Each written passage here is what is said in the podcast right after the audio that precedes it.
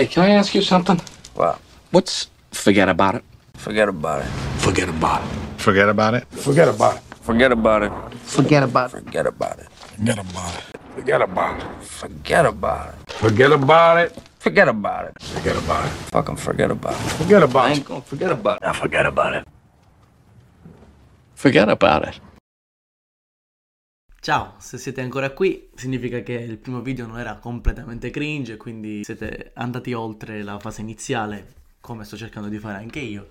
Dunque, senza ulteriori indugi, passiamo a quello che è il succo del podcast. Innanzitutto bisogna dire che si chiamerà, come avete visto dai sondaggi, Forget It, che è una parola italo-americana. E tempo, adesso un po' di meno, anche se io tuttora la utilizzo anche la mia famiglia e tante altre persone che conoscono di origine italiana, e si usava molto fino a vent'anni fa, proprio una frase conteneva almeno 3-4 figure bar al suo interno. Si dice che fosse una parola che si usasse molto nella- nel- nell'ambito, diciamo, mafioso, però in realtà posso confermare che chiunque avesse un'origine italiana e anche non, molto spesso, usasse questa parola in maniera smisurata e sconsiderata. La parola si intuisce che significhi forget about it, cioè lascia perdere, dimenticatelo. Appunto, questa frase può essere usata in diversi contesti anche nella sua forma originale, quindi anche nella forma slang italianizzata di forget about it il significato è lo stesso.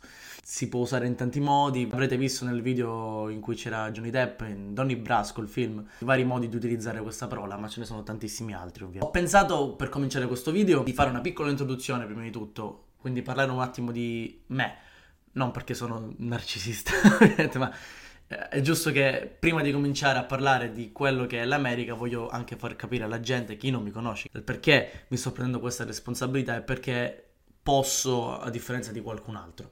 Non perché sono speciale, ovviamente, ma perché sono appunto, come dicevo nel video precedente, cittadino americano, eh, nato a New York, Brooklyn in realtà, Brooklyn è il mio quartiere di origine, non quartiere, scusate, distretto, a questo torneremo successivamente. Eh, il mio quartiere in realtà era Bensonhurst, che è il quartiere per antonomasia italiano del, della zona del distretto di Brooklyn, della città di New York. Quindi sono nato in un ospedale che è fallito perché sì, gli ospedali qui in America falliscono. Se non ci sono abbastanza soldi, fondi privati, perché sono privati attraverso le assicurazioni, automaticamente fallisce il- l'azienda che l'ospedale è, in fin dei conti. Sono stato battezzato, quindi ho seguito tutto l'iter di un bambino italiano medio, visto che appunto i miei genitori sono palermitani, italiani al 100%.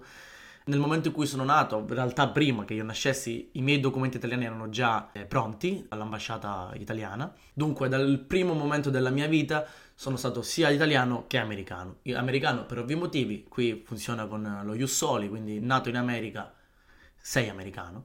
E poi, grazie allo Ius Sanguinis italiano, sono anche italiano. Perché sono americano? Vediamo ehm, come spiegarlo. Quando una mamma e un papà in America si vogliono tanto bene, perché i miei genitori si sono trasferiti negli Stati Uniti con la speranza di un futuro migliore, come si usava fare qualche annetto fa. Dopo qualche anno hanno deciso di avere un figlio, dopo sei anni dal primo, e sono arrivato io. Purtroppo i primi anni dell'America ho ricordi vaghi, perché ho vissuto qui nei primi quattro anni. Non ho cominciato a fare la scuola, penso in funzione del fatto che a breve me ne dovessi andare quando è stato deciso, quindi non ho mai avuto occasione di cominciarla. Sebbene, per fortuna, non so, eh, da bambino ero un bimbo prodigio, poi mi sono fermato verso la prima elementare, ho imparato a leggere, a scrivere in inglese, quindi ero madrelingua inglese e italiana, madrelingua per quanto si possa essere un bambino di 4 anni, salvo poi perdere purtroppo la conoscenza della lingua inglese una volta arrivato in Italia, a Palermo, perché i miei genitori non ci hanno avuto in quel momento voglia di proseguire con l'utilizzo della lingua inglese. A Palermo, per ovvi motivi, si parlava italiano, per questa ragione la mia lingua inglese è caduta in disuso. Per fortuna è rimasta in qualche parte del mio cervello, quindi è stato un po' più semplice riprenderlo. Nonostante io non sia più madrelingua inglese, nel frattempo sono diventato molto bravo con la lingua spagnola. Beh, anche di questo parleremo nel corso del podcast. Dopo i quattro anni, eh, la mia famiglia appunto ha deciso di tornare in Italia. Nel frattempo, qualche mese prima, è nata mia sorella. Ai suoi sei mesi, ai miei quattro anni, siamo tornati in Italia.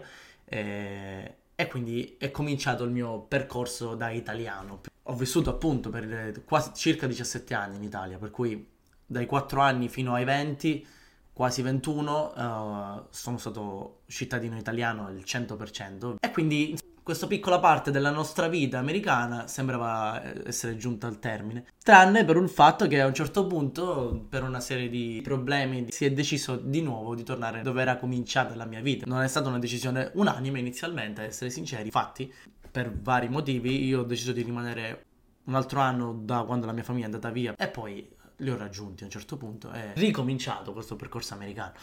Ho vissuto qui per eh, tre anni quasi, è tutto un quasi questo video. Ho lavorato prima come carpentiere, proprio all'inizio con mio papà, successivamente ho fatto l'elettricista per una compagnia, sono diventato elettricista, tutto questo per circa tre anni. Ad un certo punto, per altri motivi, sempre legati ai miei, ai miei sbalzi d'umore, ho deciso sempre per conto mio di tornare in Italia. Questo è successo prima in vacanza per due mesi. Questa esperienza è stata molto bella e positiva per quanto mi riguarda, per cui eh, ho deciso di nuovo, dopo qualche mese, di tornare, questa volta in maniera definitiva in Italia. È stata una scelta dettata appunto dal cuore e per motivi amorosi e anche per una questione di legamento alla madre terra. Ho vissuto qui per due anni, eh, lì scusate, ho dimenticato di essere tornato. Poi con la mia ragazza ho proposto se le andasse di tornare in, in America, per me, questo, questa volta per me, non per lei. Lei era d'accordo con me, per cui abbiamo deciso di venire qui negli Stati Uniti. Adesso viviamo qui, abbiamo la nostra casa, ci troviamo a Rockway, è una penisola che fa parte appunto del distretto del Queens. Ora, prima di concludere questo episodio, che era un episodio, sì, non era un episodio 0, un episodio 1, però appunto voleva essere comunque un'introduzione quello che era la mia persona, oltre che come nel primo video la mia voce, quello che volevo fare. Volevo fare un piccolo riassunto di chi sono, del perché sono qui eh, di quello che faccio e appunto, come ho già detto più volte, di cosa parleremo all'interno di questo podcast.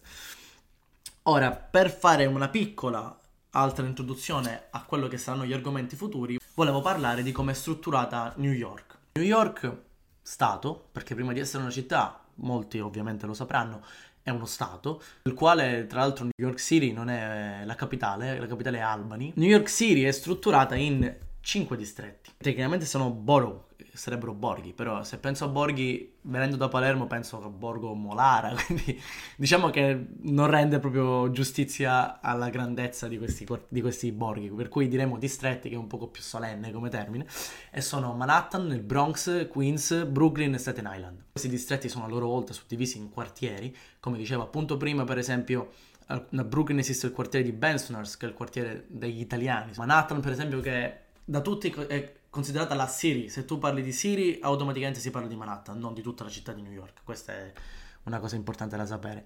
Era un uh, downtown Manhattan, un midtown Manhattan e uh, un uptown Manhattan. Poi dopo uptown troviamo Harlem, che è sempre un quartiere di Manhattan, e successivamente il Bronx. Staten Island è un'isola molto grande. Eh, nella quale tutti gli italiani, la maggior parte degli italiani si sono spostati per una questione economica, infatti lì troverete una grandissima comunità italiana. Il Queens a sua volta contiene tanti altri quartieri, adesso non vi sto a dire tutti i quartieri delle, dei vari distretti, però sicuramente uno di questi quartieri è Rockway, che poi si suddivide a sua volta in Rockway Park, Rockway Beach, Far Rockway, quindi ci sono suddivisioni in suddivisione.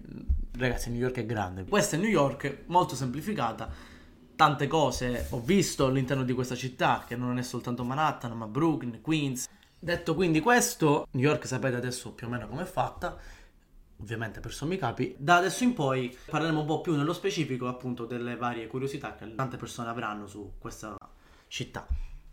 Vi auguro che vi sia piaciuto questo video. Fatemi sapere se avete in mente qualche... Io ne ho scritti tanti, ovviamente. Se doveste avere qualche idea su qualcosa di cui parlare, e io ovviamente, se non è già nella lista, lo inserirò all'interno della mia lista e ne farò argomento di video.